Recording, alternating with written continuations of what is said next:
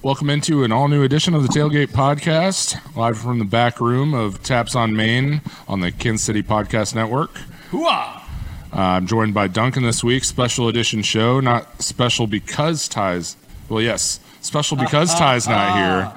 here, yes. But also because it is the day that, that little potato. that potato is coming out of the oven. Oh, yeah. Ty and Don are at the hospital right now, and they are going to induce labor. So by the time everybody sees this, this shouldn't be news for friends and family anymore. Uh, but, yeah, so we have that exciting mm-hmm. tailgate baby coming, Archie. Uh, yeah. Just want to send – yeah. It's baby James. Send, baby James. So, send a shout-out to Ty and Don because they're going to be awesome parents. Um, Archie. Little you're Archie. Have, you're going to have a lot of fun, kiddo. Yes. That kid is going to be spoiled. Not to, I was going to say, not to mention all the aunts and uncles that are, you know, yeah. not blood-related, not yep. family, but our family. There's a lot so. of them. When you're in this industry, in this city, there is a lot of people that are going to spoil that kid, including yep. us. Yes, us. Very much so. I already um, threatened to buy him uh, Blackhawks onesie yesterday. That's going to get burned. He actually said Ty, he actually, Ty said Don would be the one to uh, that would put the Knicks on that first. So. Yeah. Yeah, yeah, not fan of Chicago, as if you know Ty, he will drop the shit-cago anytime he talks about Chicago sports teams. Yeah, he's he's good at that. yeah, that's right. But let's get into some sports. Uh, that's what we're here to do. Yes, it is. Uh, so, a player there caused a lot of discourse yesterday. The player didn't cause the discourse. Uh, fans over ex- Yes. Yes, he has.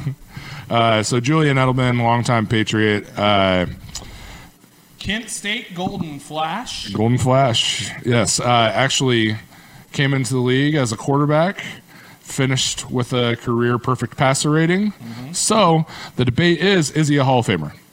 And Duncan and I are both kind of on the same page with this. Uh, I don't really even know who started the debate online, but it was so annoying on Twitter because it was going on all day yesterday. And it's not just uh, online either. They're talking about it on yeah, E S P N. They're talking about course. it all over the place. Yeah, it spilled over into all forms of uh, sports media and social media. But uh, the people making the case that Julian Edelman should be a Hall of Famer. And why do I think this is annoying? Because any person outside of New England – will tell you absolutely not. And honestly, most New England fans will probably tell you absolutely not. Any of them in their right mind, which I don't imagine is a large population of uh, Patriots fans, but, you know, I'm a hater, and I'm he not ashamed of it. So. He is a hater. But, as we said, it created this discourse of people uh, debating his Hall of Fame resume, and uh, the one case that you can make is his postseason numbers, which... Sure. Like he, I think he's like second in a lot of categories, actually. Like he is. In yards and receptions, I'm pretty sure he's second, not touchdowns. Um, but in every other case of debating the Hall of Fame, regular season numbers obviously have to matter. You have to this, show up all the time. Yes, and this is not something where it is like in regards to baseball, and obviously there's apples and oranges, but in regards to baseball, where Madison Bumgarner will be a Hall of Famer because of his pl- his postseason prowess. Mm-hmm. His postseason prowess is, like, historically dominant, not just historically great. Right. Because of what he did in winning three World Series for the Giants and mm-hmm. uh, almost single-handedly winning that fourteen World Series against the Royals. The Royals. Uh, we ran into a buzzsaw, let's be honest. But... It, for Edelman, he is historically great in the postseason, but he's also had more of a volume, a higher volume of games played than yeah. most any receiver has. That would be correct in in his his tier for uh, playoff stats. And then again, the regular season just isn't there. And it's not like again he wasn't dominant in any of these postseasons. No, he was he was a very good piece, had elite moments, as I said in our group chat yesterday, but overall a solid role player. And I'm yeah. sorry, solid role players do not tell the game of base or tell the game of baseball, uh, of football, uh, the way the superstar Hall of Fame players do. I'm sorry, it's a different like, and you actually put it best in how John Madden breaks it down. And I don't want to. You can no, get into that. No, this is something because I just recently on an episode of Tapped In wished a happy birthday this past weekend to John Madden, and mm-hmm. you know, went into some of the more impressive contributions that he's given to the game besides just being the name on a video game. For sure. Which, again, it's not like he did anything to be that. But anyway, that's that's another that's neither here nor there. But he said that he had a criterion for Hall Hall of Fame worthiness, and that's mm-hmm. not just in sports. That's essentially in anything you do to be considered an all-time great, and that is if a book were written on the history of that whatever you do, mm-hmm. and in this case football, can the story, can the book be written without your name being mentioned? And for Julian Edelman, the answer is yes. Would he would he be mentioned in the in the Brady about? Or I'm sorry, the, the Brady in the, the chapter, book of Brady in the book of Brady in the Tom Brady chapter? Absolutely, yeah. He would be mentioned as the guy who made the miracle catch. Yep. But would he be mentioned outside of that? He would only be mentioned because of the of guy the who made that catch. Yeah. And for anybody who wants to then say, well, in that case, yes, he would be mentioned. That means he is Hall of Fame worthy. Is David Tyree Hall of Fame worthy? No. Is Santonio Holmes Hall of Fame worthy? No. Is Mario Manningham Hall of Fame worthy? No. Is Plexico Burris Hall of Fame worthy? No. I mean, Burris didn't have a great catch, but I mean, he had he had a solid career. He honestly, of the players that you mentioned, he has the best resume for a Hall of Fame. Resume. But still not a Hall of Famer. He's still, I mean, no, he's he's he's not going to make it by a long shot. No. Or a short shot into your leg and a nightclub in New York City. You can put that one in your pocket. Jesus Christ. uh, t- it's like Ty's didn't even leave. It's like he's still here. You're welcome, Ty. Uh, I did that for you. Yes. Uh, but yeah, it's I I brought it up to you earlier, and we we talked about it briefly at lunch, and I was like, you know, I don't even really like to debate it because, like, no honest sports fan really thinks that Julian Edelman's a Hall of Famer. Uh, if Hines Ward, who had almost double their receiving yards, uh, way, way, way more touchdowns. I don't even want to say double or whatever because I'm not sure where he stands in that, but way more touchdowns still than Edelman, and won one fewer title. Uh, then if he isn't getting in yet, at least yet, which... You can, you, you can make that. He has, a, he has twelve thousand. Argument that he should be twelve thousand. It's really hard for receivers. There's there's some insanely good receivers. Guys like Isaac Bruce and Chris Carter struggled to get in. Mm-hmm. Chris Carter was the Drew Pearson one. Just got in after yeah. being retired for thirty-five for thirty years. years. It took Carter, I don't know, five, six years to get in. Even though when he retired, he had the second most receiving yards in mm-hmm. N F L history. T O, who is widely considered a top three for a lot of his career, took him multiple ballots to get in when he should have. Yeah. Easily been a first yeah. ballot. He had um, a lot of popcorn waiting for that to happen. Get your popcorn ready. I'm fire today. Yeah, you are. But it's it's just a disingenuous debate, and I honestly, like what I mentioned, Duncan, the the people that debated against it were almost worse than the people debating for it, because you're making a case that you know absolutely ninety-nine point nine percent is one hundred percent true just to make that debate. Yeah, go away, phone. Uh,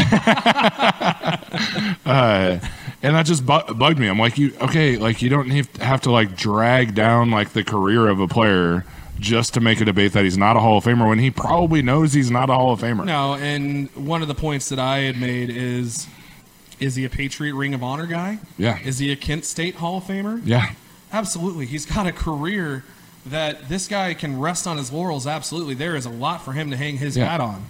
He's had a hell of a career. And, mm-hmm. again, there's nothing wrong with not making the Hall of Fame. Yes. There's so many great players. You can be very, very good. That are never going to end up in the Hall of Fame, and yet their names probably would be mentioned mm-hmm. when it's the history of the, the N F L or the history of any of these sports, that there's great players, but there's a reason that it's called the Hall of Fame. It's, it's not the Hall of Very Good. It's something special. It's something yeah. that you, you have to be truly elite. You have to be truly... transcendent mm-hmm. to a certain extent. Yeah. And that's where, like, I was also for a long time one of the people that was against uh, Jerome Bettis getting in. Okay. And that was because just the numbers weren't there. I don't believe in just longevity being like your case. Mm-hmm. Uh, So, like, it's it's kind of the opposite end of that, where I'm like, yeah, like, yeah, Jerome had his great moments, but he didn't hardly make any Pro Bowls. He never was the best running back in the league, never was overly dominant, really. Yeah. And it's the Football Hall of Fame is weird in that regard, because if it maybe wasn't for winning that title in his hometown to close out his career, does he get in? I don't know. Like, he had that moment, like, and it was a historic moment in his hometown, winning a Super Bowl title in Detroit, that's, and like that's the epitome of being able to ride off into the sunset. Exactly, and like, and that's where it's just like, okay, this guy got in because he was probably just respected by the media and the people who voted. But like Edelman, it's not that he isn't; he is very much respected by those people. But it's like, okay, but he didn't have the long and longevity. He like didn't, he, and having said that too, like the respect of, of the community. We are talking about a guy that also does have a P E D suspension sure. on his resume. And whether whatever you think of that or not, the reality is that certain people will dock him for that. For sure. For a guy who already has a less than stellar resume when it comes to Hall of Fame worthiness. It's gonna, yeah, that could it would be, be held against him. Blow for a lot of people's minds who otherwise yeah. might have been in his corner. Right. Absolutely true. Uh, but, yeah, just wanted to touch on that because I was just blowing up yesterday uh, with – him announcing his retirement after. I will give him credit, though, is because he failed the physical, and a lot of people immediately connected the dots that he's going to Tampa Bay. I thought this. Like, I literally I thought that, that when he was. I had said that during this last season. I said, well, when Edelman's a free agent next year, he's got Buccaneer written all over him. How much right. would Tom Brady love to have him? I mean, he, and he, uh, Tom Brady talks up Scotty Miller, but are you going to really tell me he wouldn't prefer to have? Oh, he, he wants the guy he played eleven years with. Yeah, or, uh, he went and got Gronk. Exactly. Uh, and he, he retired, but yeah. to retire as a, as a Patriot. I, as much as I hate the Patriots, mm-hmm. I respect it. Mm-hmm. I respect wanting to be a lifer. Yeah. Uh, to that point, right before the show, uh, I did see that they asked Gronk about Edelman retiring and if he believes that he's staying retired, and he said, no, I think there's about a sixty-nine percent chance that he comes back at some point. So, obviously, he's feeding into the, uh, yeah, we want him Gronk's here in Tampa. Gronk, yeah, Gronk's, Gronk's just having fun. fun. With it. Yeah, and I, I respect it. Like, Gronk's have fun with Gronk. the media. He's gonna Gronk, Gronk, Gronk is gonna Gronk. He's got to throw out his, his sixty-nine, and he's got to go play with strippers. yeah, exactly. It's just childish humor. Not that we're above that at all. No, not we're not. Because we're very much not. But it is very much childish it's, humor, and I mean, I've got I've mentioned Ponch numerous times on this show, and he's got two nephews, twelve and thirteen years old, and they, you just mentioned that number, and they start laughing their asses off, and they they just think that they're the funniest things in the world. I'm not gonna lie. Every time it comes up as a score in like a basketball game, I, I do got to go like, oh, we got a nice. And well, take a, and it's not like it's not a precedent in the N F L. You look at Jared yeah. Allen, had, a num- had that number. Is Jared Allen is that kind of dude. So Jared Allen's awesome. He literally rode off into the sunset on a horse when he announced his retirement, yeah. which is incredible. Jared Allen, that jackass. He was awesome. Because he left the Chiefs. Did he? No, no, was, they traded him. They traded they, him. That's what I thought. I was like, he, he, he got wanted, traded. He wanted out, but they traded right. him. And it was pretty bad. For sure. Um, th- another discourse that we've talked about extensively because of our obsession with the, the draft process that none of us really want to believe, but the more that it gets brought up by legitimate sources, it's hard to ignore the Mac Jones at number three debate that has go- been going on with the 49ers. I just... I like Mac Jones. He's a cool story. He's stuck it out. Got to win another uh, dominant national championship for Alabama. Do you know who he's not, though? Who is he not? He's not Joe Burrow. He's not Joe Burrow. He's not Joe Burrow. He is not the guy that had this great season and elevated himself up into the best quarterback in the draft class. No, because at minimum we're talking about two quarterbacks ahead of him. Joe Burrow. True, but still, if you're being con- taken number three, and there are other drafts where that would be the top quarterback taken, mm-hmm. such as one person he is being compared to a lot, and that was Matt Ryan in two thousand eight, mm-hmm. taken third overall by Atlanta. And that's a name that's being thrown a lot around in the comparisons for him. Yeah. which I think are a bit of a stretch. He's white and tall, and that guy's white and tall. They're the same guy. No, I'm sorry. No. They're just, he's, no. I don't know what Mac Jones is, and he didn't look good on his pro day, and just missing the mark. That's one of the things that they say on him is he's accurate. And then he's missing, like Mel Kiper even came out with his with his analysis uh, today, and he said, yeah, he's he's incredibly accurate. And yet he was missing mark. He was missing the mark up and down, and maybe mm-hmm. because he was trying to throw, you know, trying to throw it. You know, will be the first guy to throw it one hundred plus yards or something. But well, we all know that he doesn't have that kind of arm no, strength. No, Patrick uh, Mahomes doesn't have that. Kind of, probably not. Uh, but wait till he gets some practice. I'm sure he's getting practice changing diapers right now, so he's probably building up those honestly upper, uh, that upper body strength. And only two, the only two quarterbacks in this class that I think have that type of freakish arm strength. Not not that they can throw one hundred yards, uh, but to be the guys to do that are the guys is the guy that's taken right before him.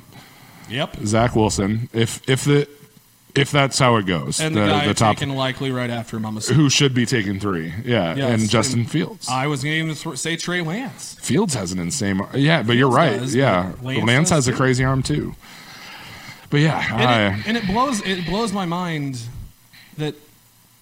You ha- you were at twelve, mm-hmm. and I can't tell you. Yes, I I can tell you because you know mm-hmm. how many mock drafts we've seen.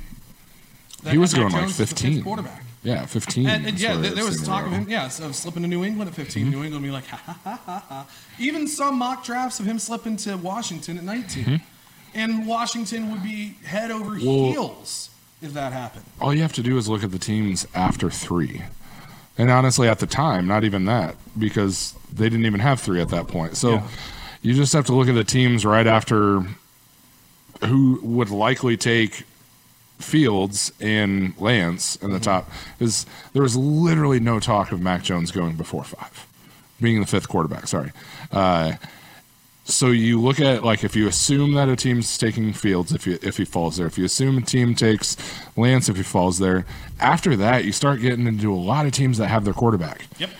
You have a stretch of like Dallas, Den- well, Denver would probably take one right before Dallas, and then you Denver like, seems committed to, to Locke at this point, which of course you would at this point, that, yeah, you would have thought that there was talk of that, that being the same case with New York and Darnold, mm-hmm. but Denver, unlike New York, didn't have the prospect of Zach Wilson. Correct. That was literally within reach. Absolutely. So, but yeah, there was there was a potential for a free fall mm-hmm. for whoever that fifth quarterback was. And it seemingly was going to be Mac Jones. And then San Francisco had picking at twelve, and yet they felt the need to to throw two more first-rounders mm-hmm. in addition to swapping up from twelve to three well, to Miami. And like I said, you have Dallas, then New York at that point, right? Yeah. Yeah, and then you have them. So, like, who in this group, other than maybe Denver at nine, is taking Mac Jones before they would have actually been picking? Like, there's no point in them moving up. And now, if now you're you're mortgaging part of the future, mm-hmm. seemingly for Mac Jones. And yes, this is a team that was just in the Super Bowl a year ago, but they also they also the left tackle. And yes, I wish the he's Chiefs old. could have gotten him, but he's thirty-three. Exactly, he's I mean, old. This is one thing is I almost wonder if the Chiefs maybe dodged a bullet by by Williams signing. Yes. Uh, with You're going to have probably two to three dominant years and then probably a bad contract at the end of his career. Yeah. I mean, yes, sometimes guys can can buck that trend, like an Andrew Whitworth. Uh, Jonathan Ogden not, was dominant until his last Jonathan day. Jonathan Ogden, yeah. Bruce Matthews. Yeah.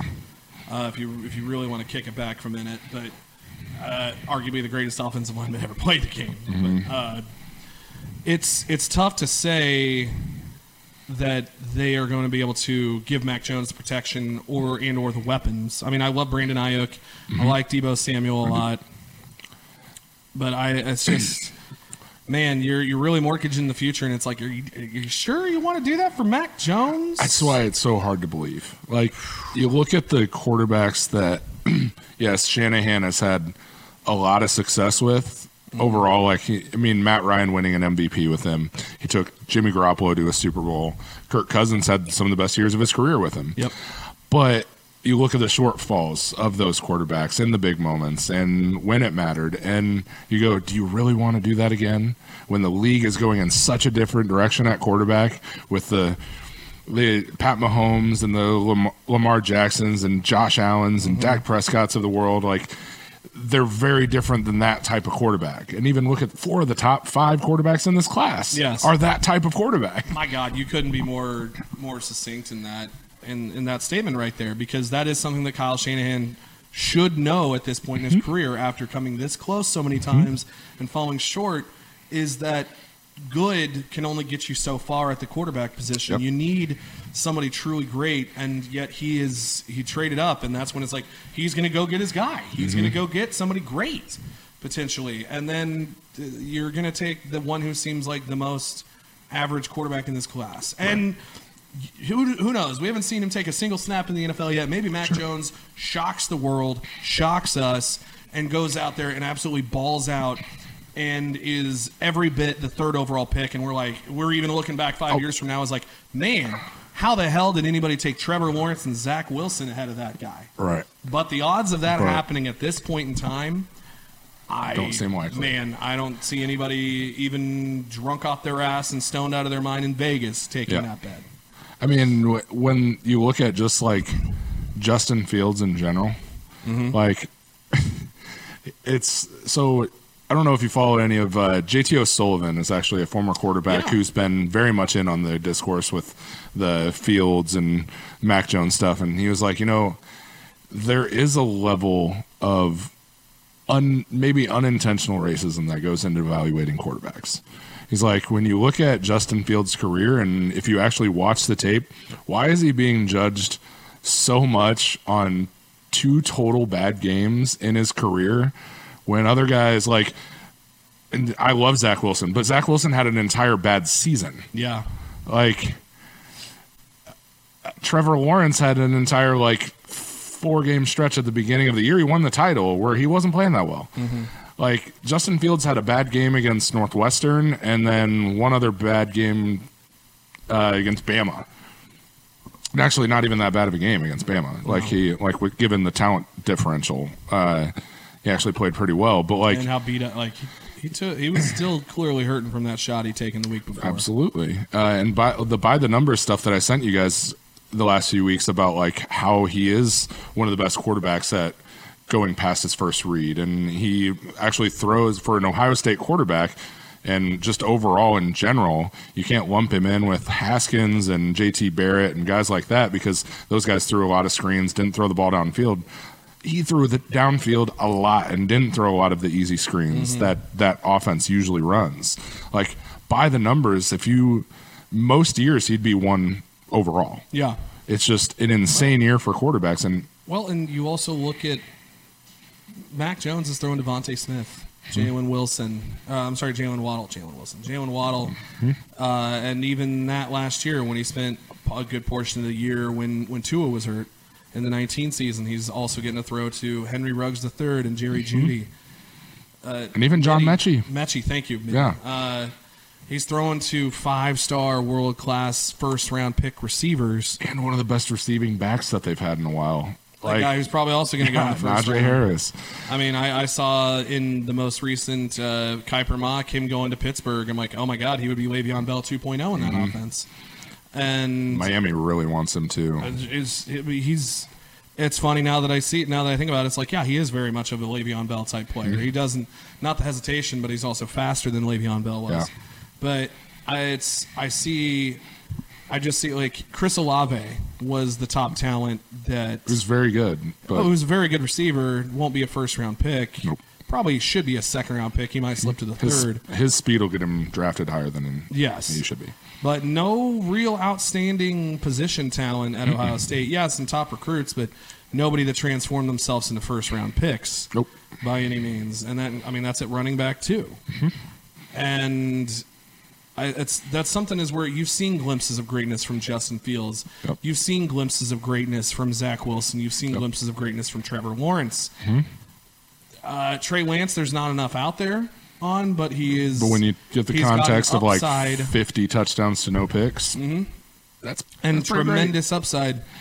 and again, I just, man, I I feel like this could be the thing that leads to Kyle Shanahan's ouster in San Francisco. Yeah. Not immediately, probably not for another three years, maybe four, but if, ultimately being a guy if, who... If that's the way they go. Within five years of being taking them to a Super Bowl, no longer being with that franchise. I will mention uh, that, so Ohio State and uh, uh, North Dakota State and a few other schools, a lot of schools actually have done it this year, they just didn't space them out as much, are doing a second pro day. I have seen that. And Kyle Shanahan is attending both North Dakota State and Ohio State. Okay. So they are taking the process clearly more seriously and like are evaluating. I don't think it's a done deal. If if they're leaning Mac Jones, that's one thing, like, because they're portraying, a lot of the media is portraying it as it, that's who they're going. They're they're going Mac Jones. It's no one else. It's just like, if they've made up their mind,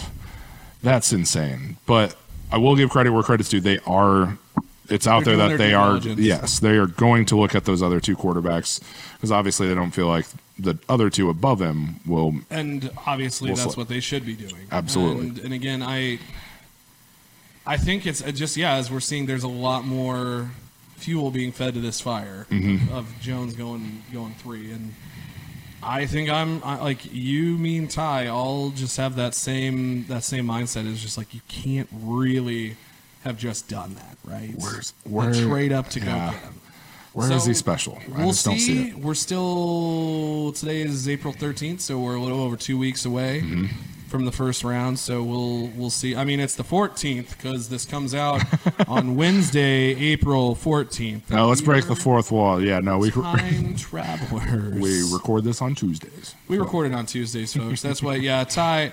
For anybody who watches this and had, didn't know that Ty and Don are having the baby, it happens on Tuesday the thirteenth. Not well. Actually, we don't know that. God, if I just jinxed and she's having a long labor. Yeah, she could be. It's documented and it's on me now. What if, I like, might have done it. What if it comes to, like, they're still in labor tomorrow when this with when this drops, and we'll be like, sorry guys. She just laughs and she just happens. Somebody who's like, look at what your husband's friends put up on on, the, on his podcast on the internet. Duncan. Yeah. Don't want to be. I was dead at the time. Don't want to be on the wrong side of dawn. I'll just pull like an Eddie Izzard. What? What? I was dead at the time. I was yeah. So yeah, uh, that's going to be one for uh, all of us to debate for a few weeks because uh, the draft show is coming up and. Ooh. Oh yeah. We got the mega well, powers. Crazy. The mega powers coming together, brother. Let Ooh. me tell you something, brother. Oh, yeah. We're going to bring the Slim Jims. We're going to be biting into them, snapping into them. Oh, yeah. That was yeah, for Gracie. That was, that was all for Gracie. But, yeah. Uh, so, yeah, the draft game coming up in a couple weeks. Uh, raising money for eighty-seven and running. Uh Pat, uh, Travis Pat, Kelsey. Travis Kelsey. I almost said Patrick Big Kelsey. Big old Trav. Big Trav. Uh, we are raising money for his charity um, and one other. Um, I don't know if they. We don't it. know. Yeah, we don't Lance know. Lance reached out and was asking some questions, so I imagine there will be some updates coming from them on the spoken and via their their uh, social media channels. So sure. Be looking out for, for that. Yeah, uh, but we're really excited about it. Um, and Midwest Mikes. Yes. Midwest Mikes get involved. Love, love, can't wait to get to work with Gary and Austin as well. Yeah, they're awesome guys. Uh, Gary, another Iowa guy, so we have that little connection and going. Cowboys. And Cowboys, yeah. Iowa and Cowboys. That's, I always forget that he's a Cowboys fan, too. Mm-hmm. But, yeah. Um, Suddenly be outnumbered, is it? No, that's. uh, maybe outnumbered as a K-State fan. That's fair. Um, but yeah, look out for that. It's going to be a really fun night. Um, we're all really looking forward to it, but it's going to be a blast. That's going to provide some discourse for that because it's going to create it. Whoever has odds as far yes. as numbers go, that creates a little debate there. Yep. Um, one more piece of discourse too, while we're at it. And while we're still talking about our discourses with things related to the N F L, man, I'm kind of pissed off about this schedule situation. Yeah. Yeah, the seventeen-game schedule was made official a couple weeks ago, and you're you, along with a lot of people, and myself included, are upset that there isn't a extra bye week added in for players. Uh, I am also upset about that, but the, the point that I've made to Duncan along the way is if the players want to complain about this stuff, then they need to work harder to get that stuff approved by their own representatives. Talk like, to your reps. Yeah, your player reps. Like, they have to fight for that stuff, or else, I'm sorry, it's falling on deaf ears. Because, okay, if it's that big of a deal, this, fight for This isn't it. Like something where when you have an issue with something going on in, in your city or in your states and mm-hmm. say, well, write your senator, write your representative. No. No, this is something where literally they could go to in a the teammate. Locker room or shoot a text message, right. a phone call to the player representative on their team to the N F L Players Association. Not a hard thing to do. Or just photo. And so Alvin Kamara coming out and other players mm-hmm. coming out and making their complaints on social media. You know exactly who you needed to talk to, and you know exactly who to blame, and that's DeMaurice Smith. Something I touched on in on on that on an episode of Tapped In, I believe the first episode, and that was my bone to pick is is how the N F L is doing. Uh, it's it's how the N F L is doing the players, and that is that's so much on De- DeMaurice Smith and their reliance mm-hmm. upon him. And he has not become the knight in shining armor that they thought he was going to be. No. And, you know, a guy who's going to fight for the players and stick it to Roger Goodell and the owners. And mm-hmm. he's – we're we're still in a similar boat. To, it's not much better than it was a decade ago yeah. when the players were damn near ready to th- – there was a lockout for a minute. I would like to point out that that lockout happened during DeMaurice Smith's first time ever negotiating a collective bargaining agreement. Truth. Uh, so yeah, and now the players still don't have, still don't have fifty percent. Yep. Still don't have guaranteed contracts. Yep. And still don't. And I'm sorry, Brandon Marshall, you are wrong. Most, if not all, well, it's definitely not all, but most of the N B A does have guaranteed contracts. He fought Do your research. So hard against Chad Johnson on that and, and their little show. I don't know what that's called. Do your homework. Exactly. Um, he came off stupid. But, well, but uh, it's uh, there should be a lot more progress for in the player empowerment era for a group of players that should have the clout that football players do. For sure. You make more money for your owners for. For the owners of the teams, for risking C T E. For your, yeah, the health risks are so mm-hmm. much more. How many how many times have we seen videos, pictures of N F L veterans, mangled hands, can't mm-hmm. can't tie their can't can't use their hands to tie their shoes, also can't bend over to tie their shoes, mm-hmm. and have str- struggled to get out of bed. And yes, modern medicine is making things better and safer player practices. And that has been – that's definitely what the N F L is hanging their hat on, saying, hey, look how much safer the game is than it was. But, but they then lose. You come in and say the game is safer, but we want you to play one more game without get an getting an extra bye week. And I, I remember, and I don't think I'm mistaken, and that was part of the conversation – was that, okay, be, it'll yeah. be a seventeenth game, but you'll get the second bye week. That wasn't a part of the initial talks, yeah. And now not, not only is included. That not the case, and it's not like they couldn't have done it either, because if anything, you would have thought that their hang-up would be like, oh, we can't move the Super Bowl away from the first weekend of February. Jesus. No, that's exactly what they did. They moved it to the second weekend of February. Well, and with them shortening the preseason, there's more weeks open to them moving the schedule back. But no, instead the season will still start on September ninth. Yeah, and, the, and on top of it, it could go like go literally back to its original start time for the preseason. You could have two weeks of preseason. Hard. You start the season like because there's two extra weeks. So you add a game, but what are you doing with the extra week? Should be a bye week. But the N F L's stupid. How many times have we said uh, that? We're so stupid. Be um, better, N F L. Be better owners. Be better Roger Goodell. Well, that's never going to happen. That's never going to happen. But be, uh, be better DeMaurice Smith. Seriously. Do Fight do for these right players, now. Man. I don't know how much money you make. I don't know how much Goodell makes because obviously it's disclosed.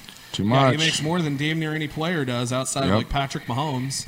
And I think Dak Prescott at this point. Yeah, good for you, buddy. Dak. Hey, man. Highest, oh, man. See, that was highest paid quarterbacks. I'm talking Patrick. He's talking Dak. We're all love excited. It. That was a money high five. That was. We uh, love our quarterbacks. The mega powers. Oh, yeah. No, we love uh, our quarterbacks for sure. And that's the other silly thing is you, you showed us, going back to the draft a minute, you sent Ty and I this thing that you found on the internet of those oh, quarterback God. comparisons. It's the worst. And that's so bad. It was like, I thought it was a joke. That had to have been a Zach, joke, right? I don't think so. Zach, they had Zach Wilson compared to uh, Alex, Alex Smith. Smith, which the arm strength. And I love Alex Smith. Yeah, but I love that dude. But you can't Alex wa- Smith doesn't have an arm like no, Zach Wilson. You can't watch Zach Wilson and be like, yeah, Alex Smith can make that throw. Because they're tall, skinny white dudes from Utah schools. Is well, that what this is? Zach, I don't feel like Zach Wilson's even that tall. Isn't he like six, six foot? Two, fair six, enough. Is he but six he's two? Skinny, okay, so he looks yeah. maybe six three, but I mean Alex, you know, is six four and two hundred and ten yeah. pounds, and I think Zach Wilson's probably two hundred and ten pounds. And, sure. Uh, but and then it was what Justin Fields was compared to uh, David Garrard. Yes, yeah, and then. How many of you have actually heard of David Garrard? Mac Jones was compared to Dak Prescott, which is that hilarious. That was it. Mac Jones to Dak. That's what brought this up. Mac hilarious. Jones was compared to Dak Prescott. Oh. Uh, Trevor Lawrence was compared to Matt Ryan. Mm-hmm. And um, Trey Lance. No, it was Trey Lance to David Garrard. Justin Fields was compared to Colin Kaepernick. Yeah, that's right. Yep. To Kaepernick. That's the, yeah, the worst. And then I just... the only one that was fairly accurate was Trask to Schaub. Like, I could see if Kyle Trask like latches on with the team and they're like, yeah, let's go for it. But that's he can throw a lot of pick sixes. Because he also had some really good years in oh, for sure. when he was throwing Andre Johnson. For sure. Uh, yeah, it was it was terrible. I was like, I found it, guys. I found the worst quarterback comparison ever. All, all of them. Oh, and I saw yeah. that. I think I woke up and saw that and was like, oh. It's so bad. There is, man, that's this indigestion isn't from what I ate last night. It's it's from what I just saw. Some Cowboys draft scouts that I follow were just lighting into that list. And, like, every single one that I follow at some point made a comment like, what? Does this guy have eyes? Like, what? Is, because, and, what? Because I have agreed with one prospect being compared to Dak Prescott, and that is Justin, Justin Fields. Fields. And yeah. I've told you that before. Mm-hmm. I think, at best... Justin Fields would be slightly better than Dak Prescott. His athleticism is better than Dak's. His, I will admit that one hundred percent. If yeah. his if he becomes a more athletic Dak Prescott by the numbers, that's a damn success but at where I, he's drafted. I also think his floor would be a Geno Smith. You know, also an athletic dude who was a who was a, a very prolific passer mm-hmm. in college, but. Just obviously, his processing is way better. His like, processing is way, better, way better than Geno. That's just that's just where because, but again, sure. there was a that was what Geno was looked to be to come into the league as yeah. was going to be a strong passer. Oh, everybody! Well, he came the year like his big season came the year after R G three's blow up season, uh-huh. and I remember he had those first two games where he threw like nine touchdowns in two games. And people were like, "See, there it's was the same the movement, thing." And movement in that college foot. In that, let's see, that was the twelve, yeah, the twenty twelve season. Mm-hmm. And so this was right after the twenty eleven season where it was suck for luck. Mm-hmm. And then you go into thirteen, into twelve, and people were, man, they were like, there was, there was, I remember reading a, a saying phrase. For Geno. Yeah. And it was like, you know, be a weeno for Geno or something like that. It was something really be a weeno. Up, I don't want to be a weeno. Geno. Like it was, it was something really bad. And yeah. It was, it, was a it went away though. Pretty quick though. Cause he had some like, as far as college football season goes, because he had some really bad games that year. He did, that and that's why he slipped to the second round. Stock. There was only one quarterback to go in the first round that year. And then a guy that had no business going in the first round. Can he remember? I can't. Bills took him. Oh, Sorry, uh, E J Manuel. E J yeah, that, Manuel. That was a historically bad draft class for quarterbacks. You know what's unbelievable general, is, think, but actually. Think about that for Florida State. They sent three straight quarterbacks to, to be first-round picks. Christian Ponder, mm-hmm. E J Manuel, well, and th- then uh, the thing uh, about Manuel was he like he James won a lot. He won a lot of games at yeah. Florida State. He was one of he was the second quarterback ever to win four bowl games in a row. Here's here's what we're so. looking at with Mac Jones, Christian Ponder. That's what you could be staring the, down the barrel at Man. right now, Kyle Shanahan and John Lynch. in San Francisco. You might have just traded two more third, two more first round picks to trade up from twelve to three for to Christian go get Ponder. Christian Ponder. And again, if Mac Jones shocks us, man, I will be the first person to apologize. But yeah. Throw that on the ground. I don't think I'm gonna have to. Ha- I don't think I'm gonna have to do that. No, and I don't have to ponder that one too much. God damn. We miss you, Ty. Return Clearly, of the Mac Return- happens next week, hopefully. Oh, return up Ty. You lied to me. Ooh. Ooh. You had notes I didn't know you could hit there, Duncan. I didn't either. Uh, moving on to, uh, we'll talk a little bit of N B A and then get into Major League Baseball. Just um, I didn't have to, you know, rope and tie anybody up. That's with Ty. He's not even here. I clearly failed to tie him. Damn it. Carry yeah. on, sorry. No, you're fine. We'll tie him up next week, and then and maybe we'll maybe we'll uh, see Archie. We don't know. I was, I was we say, don't know what's going on. I was going to say, I have a feeling Archie's going to have him pretty well tied up. Yeah. Don will have him pretty well tied up. To get them. I don't know their kinks. I was going to say, isn't that how they got here?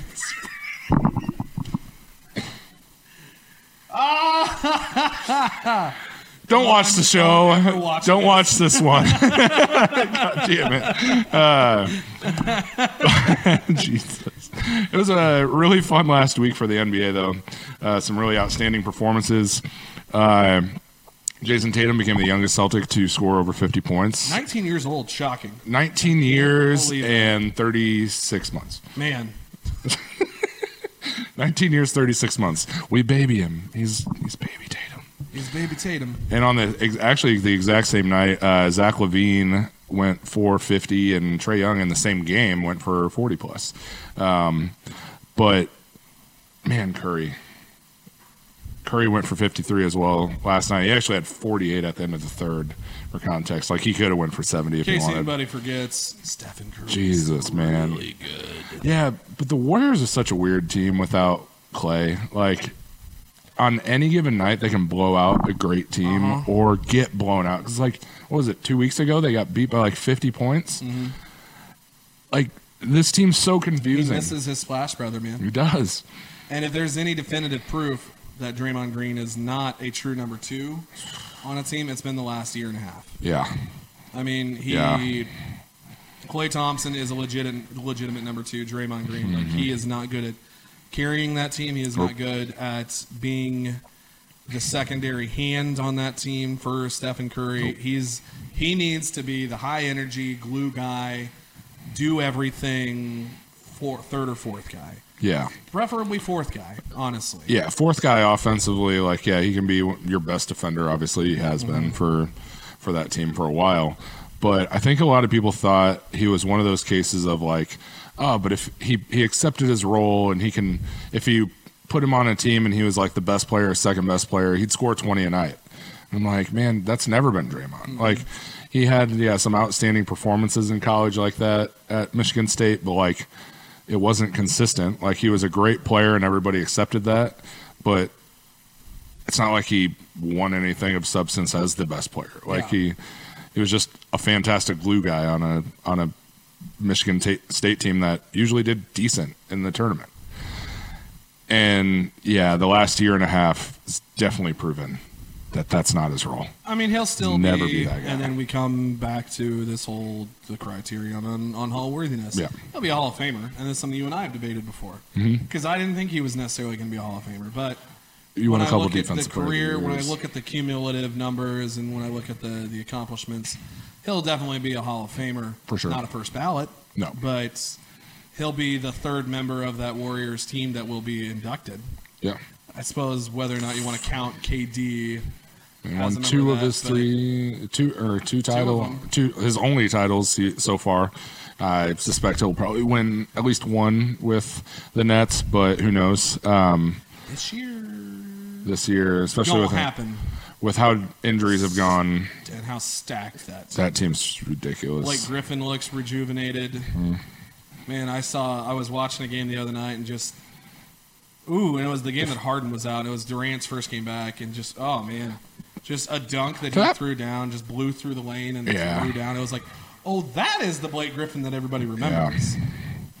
Yeah, he, yeah. Uh, the one, the one curious thing is they did get blown out the other night by the uh, Lakers, who did not have either of their two star players. And I'm, I've maintained this season, if the Lakers get healthy, good luck. True. Like those two guys. Who who was sitting out for the Nets? Mm, was it, or, Kyrie was not out. Uh, Durant. I mean, Durant Durant's, played. Durant's still working working some of the rust. I think they maybe they maybe sat Harden that game, but still, like the like, and you can say yeah he's getting a little bit of the rust off, but like his first game back, he was looked fantastic. True, and he did. He did. Sure, like he's playing limited minutes, but yeah, he did. Yeah. Look, he did look great. He's just one of those guys because of his shot. Like he can exert very little energy and still put up good numbers. Unreal. Um, but that. That will be interesting to watch. If if we get to see a Nets-Lakers finals, yes. That will be one of the most star-studded finals we've ever oh seen. Oh, my gosh, man. Let's see. You'd have at least eight former All-Stars, mm-hmm. six alone on the Nets. And then, well, no, it'd be nine for sure because they have Gasol still. The oh, the Lakers have Gasol. That's right. Marc so Gasol. Nine. And then I feel like there's one other. Oh, Drummond, too. So, no, that's ten. ten, man. You'd have ten All-Stars in one final. May as well just just just an All-Star game. That's, that's, that's... I mean, the Nets alone are basically an All-Star team. Yeah. Like, there's four. I looked it up. There's four different All-Star games that all all five of them made together. Like, they were all in that in the same game. And it could have been six if DeAndre Jordan made more than one All-Star game. I, I didn't realize he had only made one. I thought with the Clippers that he yeah. made a couple. Yeah, but, with Lob City. And, yeah, uh, he was Which, never. And it's insane to think too is like it's not like it's it's just like oh they're heavy you know mm-hmm. they got like four really good guards that were all All-Stars or something like that. It's like you got a point guard in Kyrie, you got a shooting guard in Harden, you got a small forward in Durant, power forward in Griffin or Aldridge, and, and a center in Jordan. It's insane. Well, and they've been playing Aldridge at the five, mm-hmm. mainly. They, they've been Which playing makes sense at this point. Kyrie at the two a lot, and Harden, Harden at the one. Harden like, is the better ball handler. Yes. Like, Kyrie's well, handles are better. Handler, passer. But, yes, yeah, passer. Distributor. Yeah, yes. yeah, yeah. Uh, yeah, that was a debate that I got into with my roommate. I was like, I get that Kyrie has the best handles, but that doesn't mean he is the best person to handle the ball. Mm-hmm. Like... I know that doesn't seem Most like it should make ball sense. Handler, not the best suited ball handler. No, not for that team. Yeah, Harden's the better passer, has better court vision. But like you look at his success when he was with Cleveland. LeBron was the dominant ball handler. Mm-hmm. So absolutely makes sense. Yep. Uh, but yeah, that's those finals. If if we get that, Oof. It's gonna be incredible. Oh man, can it can be, just be like be like we saw March Madness break out and get definitively the two best teams together. Yeah. And also this way it's the N B A, so if one game ends up being a blowout, doesn't matter. You still get at least three more. Right, because, I mean, even some of the recent good finals that win a few games, like there there was a a Golden State uh, Cleveland series that I remember, like, almost every game was a blowout, but it still went, like, six or seven games. Yep. It's like, this is tough to watch. Like, it sucks. Like, one team just goes cold one night, and the other team goes cold the next, and... Yeah, uh, I don't see that happening if those two teams meet. I think it'd just be. I don't a, think so either. I, it'd be, it'd be, they'd burn the house down. Yeah, yeah. And uh, speaking of the Lakers' route to the finals, one of the best teams in the West lost one of their best players for the entire season in the game against Curry, where he dropped fifty-three. I'm not saying this lightly. I don't. I don't mean. I love Jamal dick. Murray. Like, love Jamal, Jamal Murray and goodbye Denver's playoff hopes. Yep. Uh, a lot of teams have been figuring out. Especially more athletic teams have been figuring out how to play Jokic, play against Jokic, I should say, and uh, limiting his success already. Uh, losing Murray, who's your flamethrower from the outside at any given point, uh, that's going to be way too too much to handle. I, their second best player is now shoot. Porter Junior maybe, maybe. Uh, no, uh, Aaron Gordon duh, is definitely better than Michael Porter Junior All right. At this point, he's better than him. All right, but that means your number two offensive threat now is Michael, Michael Porter, Porter Junior Yeah, that's not good. Not good. Especially, and that, that means probably your, and now that Gary Harris isn't there, probably your primary ball handler is going to be a lot of Michael Porter Junior That sucks. That team, Michael, like I said, yeah. and this time I am being kind of a dick. Like, realistically, do I think Bye. that they could challenge the Lakers even at full health if if both teams are at full health? No, but they had been playing well enough this season and improved, uh, especially from how they played at the beginning of the season. They were they had a couple weeks in a row where they looked insanely dominant. Yeah. And then that injury comes in a in a week where they already started to struggle a little bit, kind of hit a wall, and now they have that. So if Jokic wants to win M V P, he's going to probably put up the numbers to do it. Yeah, he's going to be able to win M V P, but yeah, it's it's that's going to be a fun Sad. thing to put on your on your mantle, but you're going to look back at a season that you were right lost. in your prime, that you lost your running mate, and yep. ultimately a, a lost season. And mm-hmm. maybe not so much when you look at a couple of the, like the dominant super teams like Brooklyn and Los Angeles, but still, that's it's tough. It's going to be something that's going to be a bittersweet. It's tough.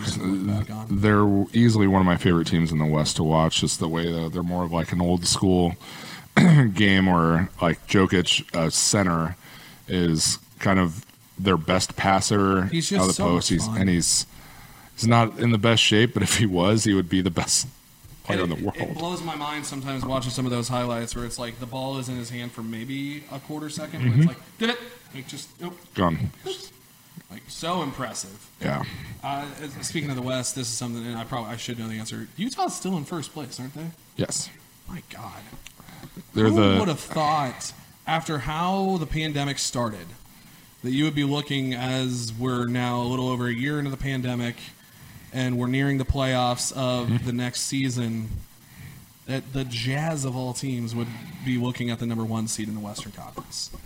It's unreal, man. And they don't get a whole lot of respect, and I get it. Like, they're always a team who a little bit underperforms even when they're like a four seed. They lose to the fives, and it's just I I understand it. Like, Donovan Mitchell and that cast has to prove that they can beat the good teams like L A. Like, I don't know. Like, Conley's the, still, he's still. Yeah, Conley's playing really well finally. And that's uh, something that excites me a lot too, because I remember Conley was kind of the key for, along with Gasol, for mm-hmm. some of those those uh, Grizzly teams that really man. made a run in yeah. Western Conference playoffs. I mean, I remember when the Grizzlies had a great series with the Durant Westbrook Thunder one year mm-hmm. and took them to Game Seven, and it was a superb series. Yeah, and it kind of. This could be Conley's chance to do that, except he has that real strong fellow ball handler and scorer in Donovan Mitchell. Mitchell yeah. And then he does have that dominant center a la Marc Gasol in Rudy Gobert. Yeah, not as he wants to be. Not as dominant on the offensive end. He's borderline no, unplayable no. in certain situations. You just got to hope you get him open looks where you can just throw down a dunk. Yeah, you got to hope that the other team doesn't get hot while playing small ball, or else he can't be on the floor. Yeah. Uh, but I like a lot of a lot of that team's uh, pieces. They just I feel like they still are dying to have that second like superstar caliber player, and I think Mitchell's going to reach the the superstar level very very soon. Yeah, but like Shaq, but like a seven foot four center who can't play in the modern offense, like that's a superstar who wins like defensive player of the year. That's not really a superstar. I think you know if I mean? they had like if yeah if they had that second superstar like Conley as their number three would be perfect. Mm-hmm. Uh, but Conley is that, and maybe even in his prime, could have been the two. Yeah, like the second guy to really carry them into deep into the playoffs. But uh, yeah, at this point, I mean, he's Conley's got to be thirty-three, thirty-four years old now. Oh yeah, yeah. He was on the Odin teams yeah, at Ohio State. Yeah. yeah, with Durant. Yeah. And he was he was a one and done like Durant, mm-hmm. but he was also Durant was also extremely young. Yeah, when I think Durant's even thirty-two. So yeah, uh, but still had a better career than Greg Oden did though. yeah, that's Who this sucks for Greg State though. Guys, it was Conley that'd be the one playing a decade and a half later. Yeah, I mean when you look like you're fifty coming into the league, a lot of your your joints probably are gonna not be great. Yeah. Um, but the speaking of the playoffs and the playoff format. Uh, they started the play-in tournament. It's not, re- it's not really a tournament. It's like you're basically fighting for seeding, and the team. If a team falls within like four games, if you're a nine seed that falls within four games of the eight seed, mm-hmm. if I remember right, then you get to a play-in game basically for the eight seed. Um, and Luka Doncic, one of the big young stars in the league, on a seven seed Mavs team who is a little bit underperforming where people thought they would be this season, uh, said that he doesn't agree with changing the format, and especially in a year like this where they're playing a lot of games at the end of the year and player teams are going to be banged up probably more than years past going into the playoffs, uh, that adding the play-in game, an extra game for a team just doesn't make sense mm. if they earned that seed. And while I enjoyed the play-in game last season, it was fantastic. Uh, I have to agree with him. I I don't think that this year, with how they structured and how they kind of screwed up uh, their offseason, that it makes sense to do it this year. Yeah. It made sense with the four-month layoff and putting teams in a bubble. You're giving a team that traveled there to try to fight for the playoffs one last shot. Look at what the Suns did and how close they got to making the playoffs. They went eight and zero, and actually they weren't even the they weren't even the team that got to be in the play-in game. It was uh, shoot, um, I don't even remember now. Portland. Portland played L A in the second round. Never. I thought. But yeah, I, I, was, I remember it was that was what was impressive was was Phoenix kind of came out of nowhere and almost made it, but mm-hmm. ultimately fell short. But yeah, I, I agree. This season just isn't. It, you know, it hasn't been a full season, but you've had enough time, and it's not like these guys have had a layoff where they need to try to knock some rust off or anything. It For just sure. It doesn't make sense to do it. No. I mean, if you like, I know that the N B A is trying to toy with these different ideas. You know, they've talked about doing a tournament in December, right around the holidays, and I, I just mm. sometimes I say why, why, why, why mess with something when it's when there's when it's worse. Yeah, don't fix yeah. it when it ain't broke. And then, and if anything, like you'd think, wouldn't a tournament I'd just add more games if it's in the middle of the season? So if you're playing like player safety and if you want to prevent stuff like that, why would you have teams play more games in a smaller amount of time? Yeah. It's just stupid. Uh, but uh, with that said, uh, the injury concerns for this season, like we're, I mentioned to you before the show, they average, it's kind of weird because I feel like there's some outlier years where it's way higher, but apparently the N B A averages right around four A C L tears a season, and we still have, I think, a good twenty, twenty-five games left at least per team, and they're at five A C L tears this year with Murray's uh, last night, and the set schedule only gets more compact at mm. the end of the season. It's it's just sad. Like we criticized, like the N B A doesn't really know what they're doing as far as like when they're going to start the season, and then they rushed it, started it what six weeks after the bubble. Yep. And now they're having star players left and right really fall. I mean, we'd have LeBron James get injured, not season-ending, but still, like James and A D. A lot of time. Mm-hmm. Uh, your rookie of, of the year, probably LaMelo Ball, yep, out for the season. For the rest of the year. And now Murray, the second best player on one of the best Western Conference teams, on a it's, legit threat. Yeah, yeah. A kid that scored fifty points in a couple games last playoffs. You're losing, yeah, you're losing some real star power, mm-hmm. and. You already knew that you were going to have players sit out during games, and that was sure. something else. Of course, fans and some other people were going to comp- were complaining about, and mm-hmm. as they had in the past, and it made more sense than ever this season. But yeah, and you're seeing why these guys wanted to sit out. It's because mm-hmm. they needed to spare their bodies. They needed to mm-hmm. give their bodies opportunities to recover and rehabilitate from just the grind. Yep. And yeah, it's it's an increased amount of grind in a in a lessened amount of time, mm-hmm. and it just. It's really frustrating because, again, it's like how many times that it's, so many of these conversations we end up circling back to the same point is it's just it's owners, rich dudes want more money. Yep. And it's... They didn't want to give up more than ten games because I think it's, yeah, it's seventy-two games this season. Which would be better if you shorten the schedule to like seventy-two games as it is anyway. Mm-hmm. I mean, I know there's been talks of shortening it from an eighty-two games, eighty-two game season. seventy-two, sixty-eight, something like that. Like there's numbers that would make sense, and mm-hmm. instead you're you're gonna give them two less months to play and only ten fewer games. Like it's it's simply absurd.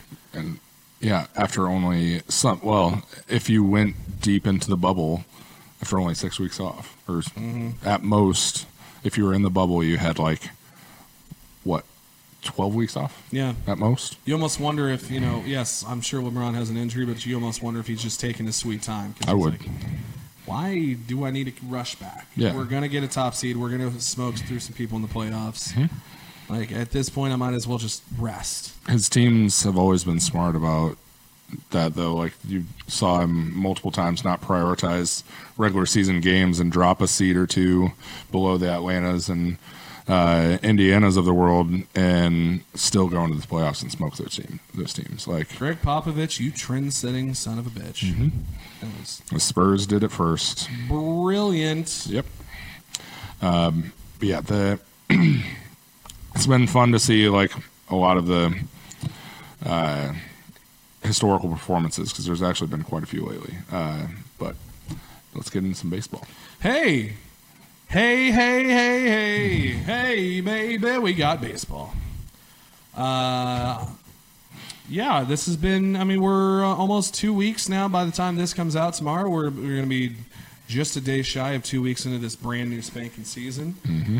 Uh, the Royals have had way too many off days. They have actually played the, I believe, the second fewest games so far. Wow. Almost every team has played either like ten or eleven games. No, I take that back. Looks like, oh, I think the Mets had some issues, so they play. They might have played fewer. But yeah, the Royals are four and four. Like the only team that I can think of that definitively have played fewer games than they have has been, uh, where was it?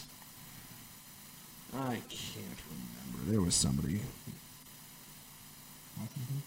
Thank you, Washington. But Washington has had some COVID concerns. So they, they play they play fewer games. The Royals, on the other hand, they only had the one rain out on, mm-hmm. on Chicago this last uh, Saturday. But this is the consequence of when you play three your your first three series of the season are all opening series for the home team. The Royals, obviously, opening day. But with opening days being set up where you have a built-in off day afterwards, just in case it gets rained out, so you can do it the next day instead. The Royals have had a lot of off days already, so they've only played eight games so far. They're four and four, not bad. I've talked yeah. a lot, I've talked about them a lot. I'm on Tapped In, so that's mm-hmm. uh, some good, some bad. That's the Royals. It's to be yeah. expected. You know, some guys are hitting. Witt's hitting.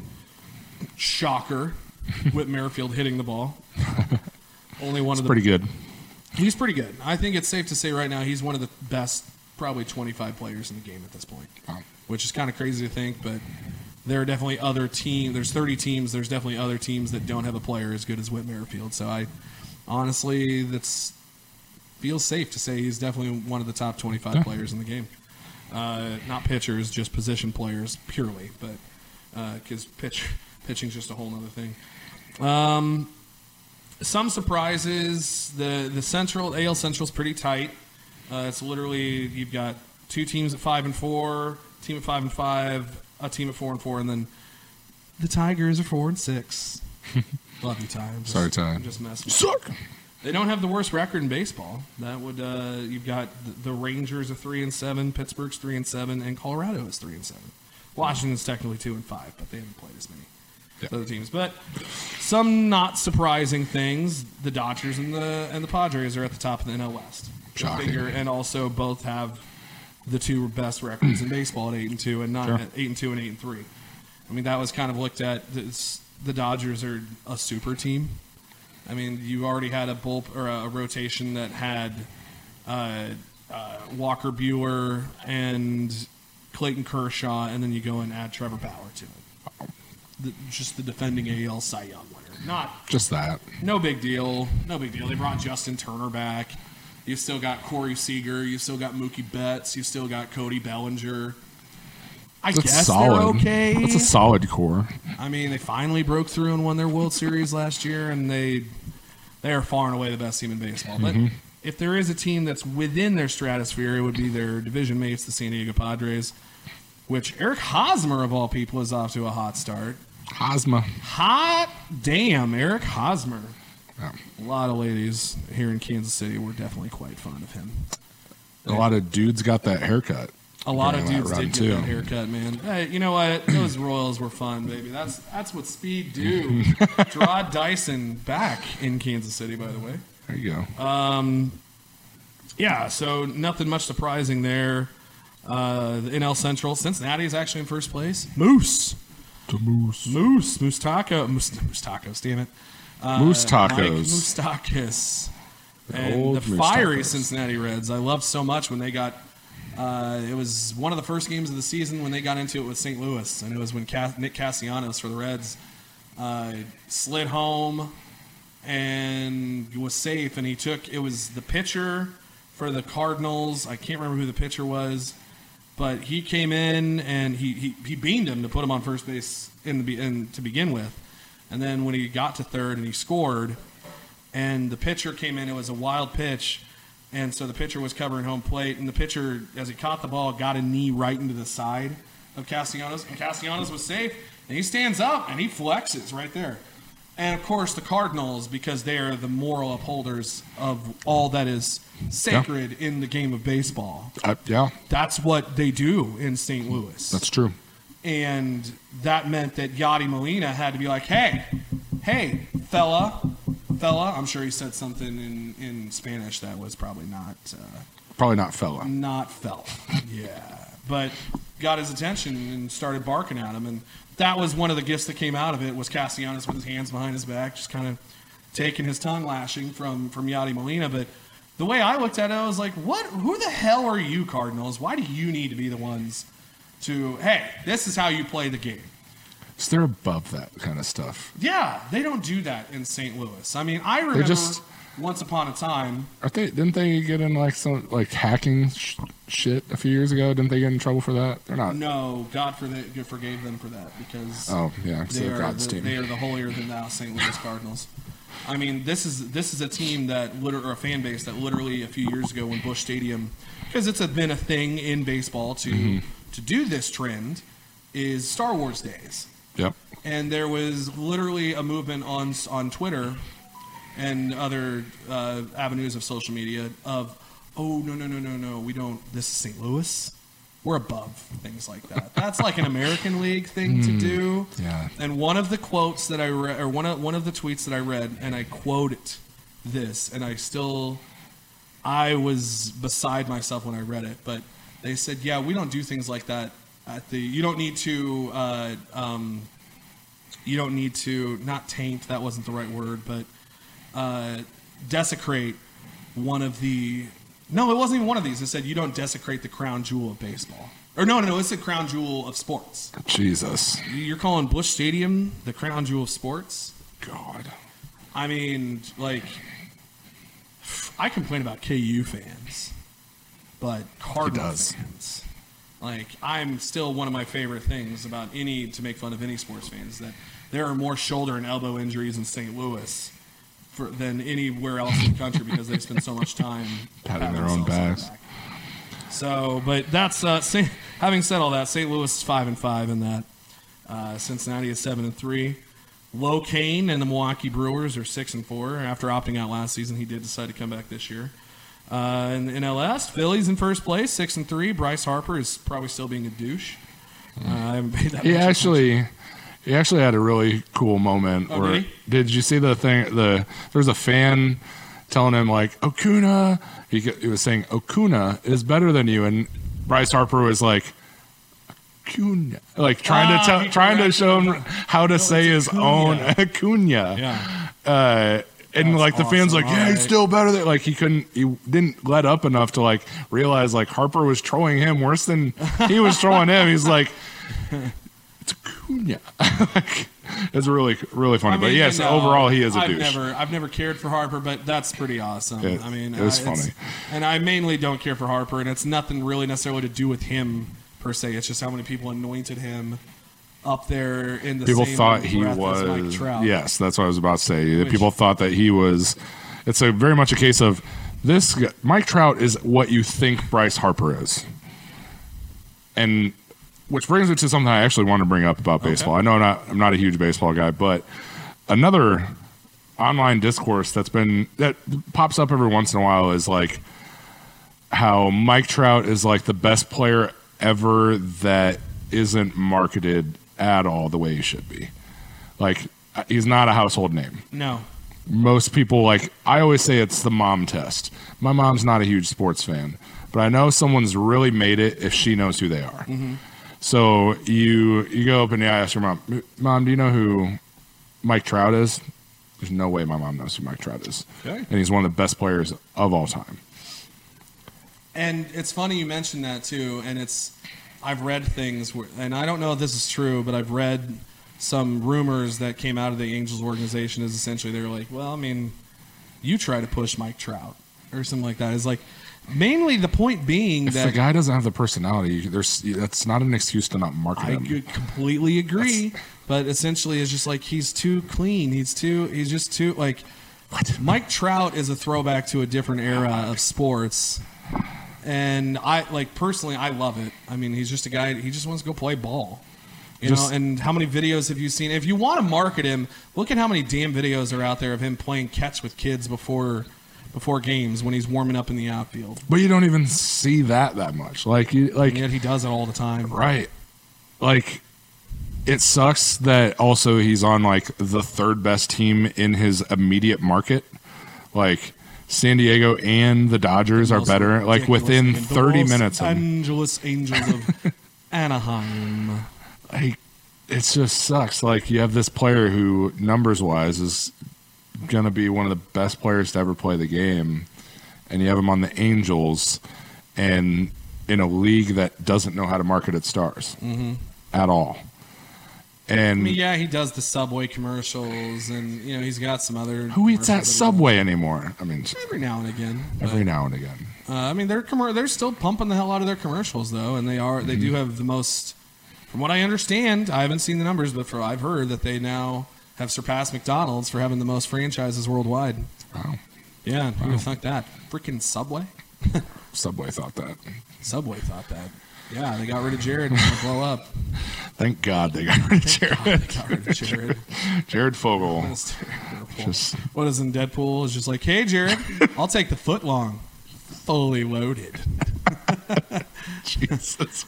Thank you, Ryan Deadpool. Reynolds. You are a North American treasure. Yes, he is. Uh, but no, it was, yeah, I, I love Mike Trout so much. Mm-hmm. And it's it's been, it, it has been and continues to be an absolute privilege to get to watch a player of that magnitude. And again, I consider myself kind of a throwback fan in that regard. I love the guy who just goes and plays. Like, he's not out there talking trash. He's not out showboating.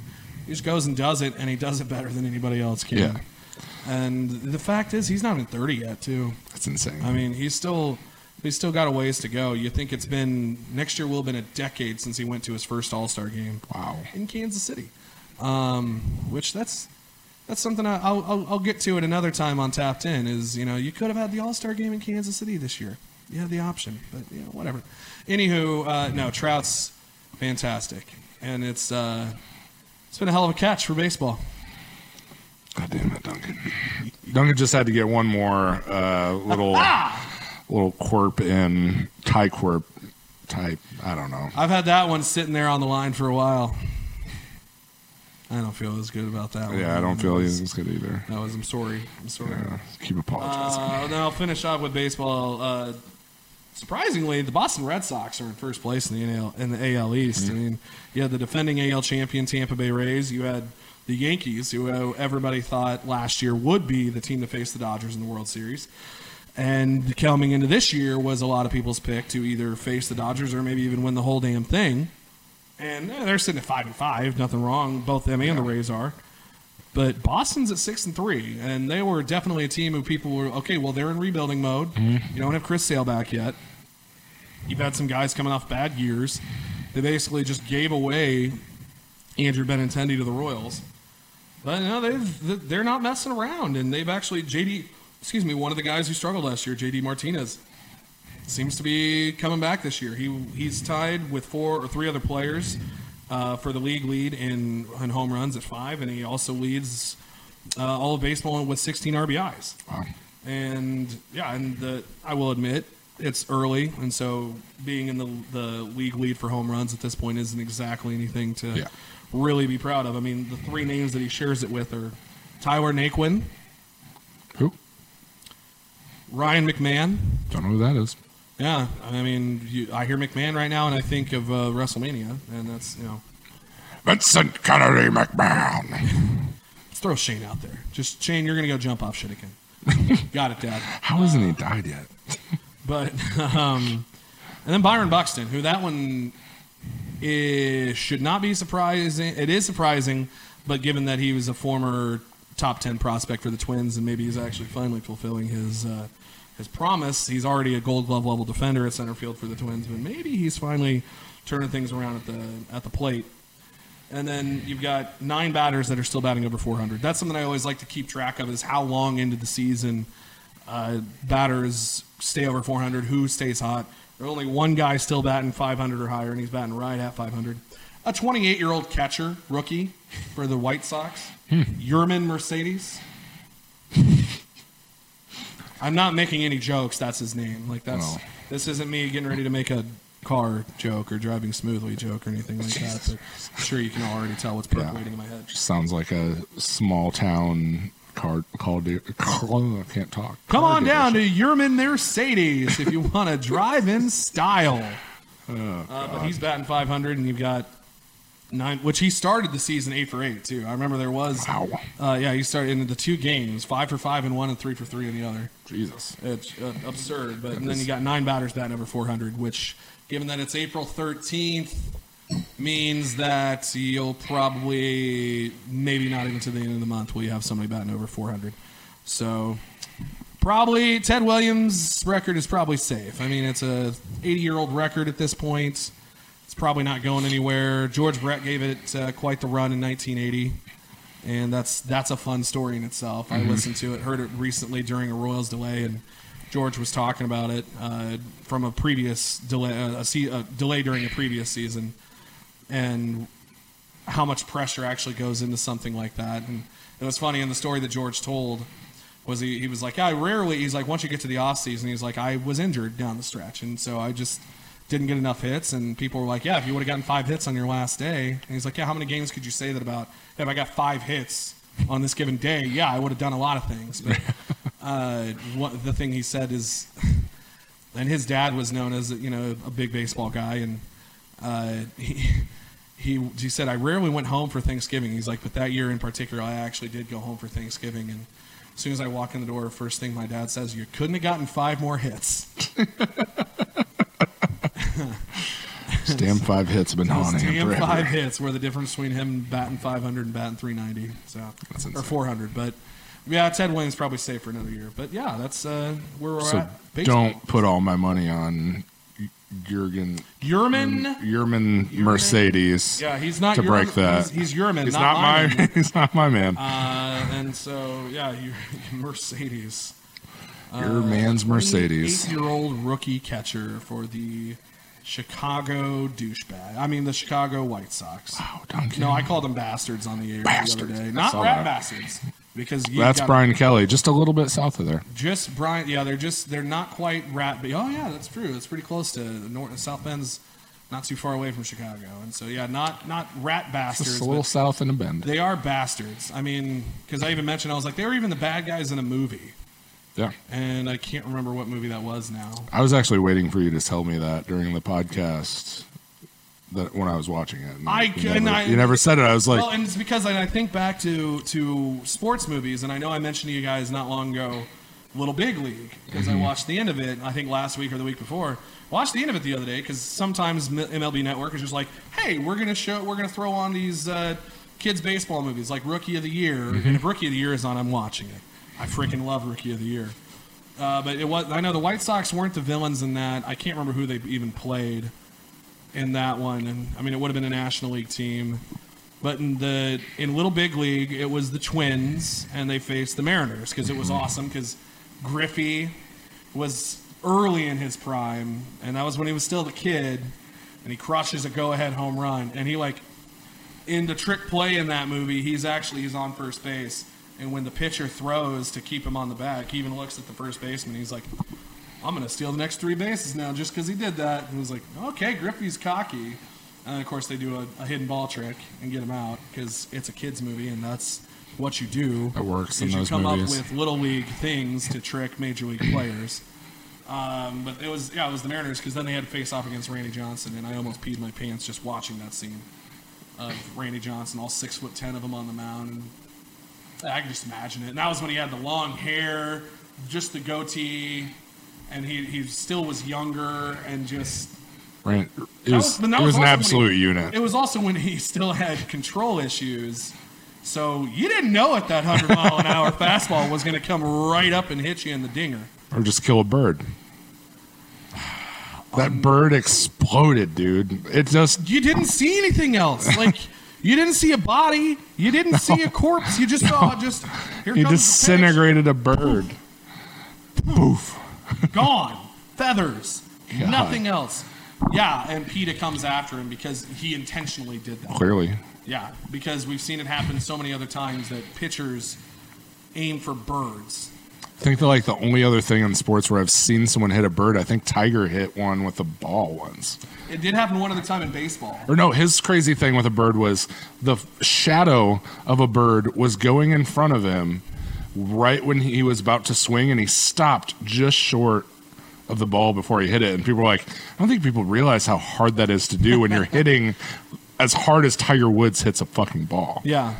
Well, and it did happen another time in baseball, and it was Dave Winfield – up in Canada when he was playing. I, I don't remember who he was with. He might have been with the Yankees, but they were playing in Toronto. And he threw a ball from the outfield into the infield, and he hit a bird with it. And he got arrested because it was in Canada. What? And so they because Jeez. you can't. You, that's that was cruel. That was animal cruelty. They oh, came and arrest. He got arrested for it, and of course it got taken care of. But that was another one. PETA came after him too. And it's like, what? How, how can you even think that this is a thing?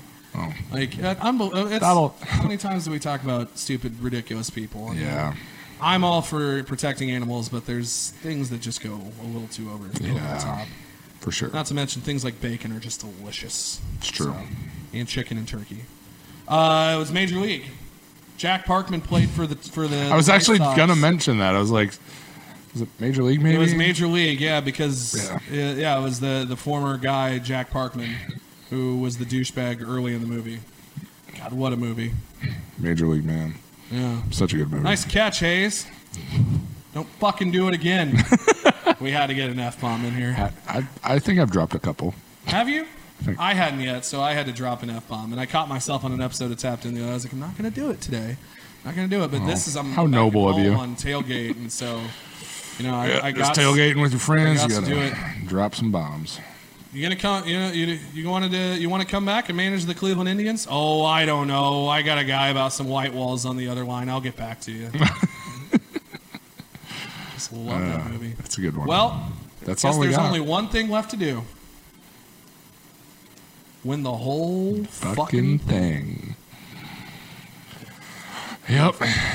Beautiful. Uh, that's all I have for today. I mean, I think I kind of need to go out on that by quoting yeah. the phenomenal Jake Taylor. Even in my last college football, the college football game that I have, when I created a quarterback, I named him Jake Taylor, even though it was a football game, because I was like, Jake Taylor's a fucking badass, man. Hell yeah. Uh, that said, one last shout out to Ty and Dawn on the birth of their son, uh, Archie, today. Your uncles are very proud of you, Ty. Uh, that's an inside You're- joke because. We have beards, beautiful beards. Yeah. And Ty's been growing his beard out since nineteen eighty-nine. Eight? Eight? So he says, man, I wouldn't be shocked. Like, he's got that baby face, but he might be like sixty and just lying to us. That's he possible. Might have been growing that thing out since like nineteen sixty-nine or something.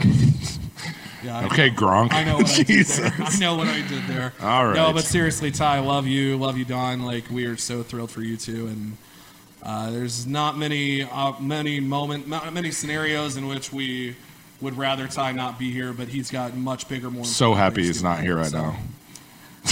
Thrilled. So happy. Thrilled. Can't wait. So happy that you are not in this fucking building. Archie, right, you're gonna have so much fun. Yeah, you are. No idea what you're getting yourself into, kid. Good luck. Love you guys. We'll see you next week. Thank you. Thank you.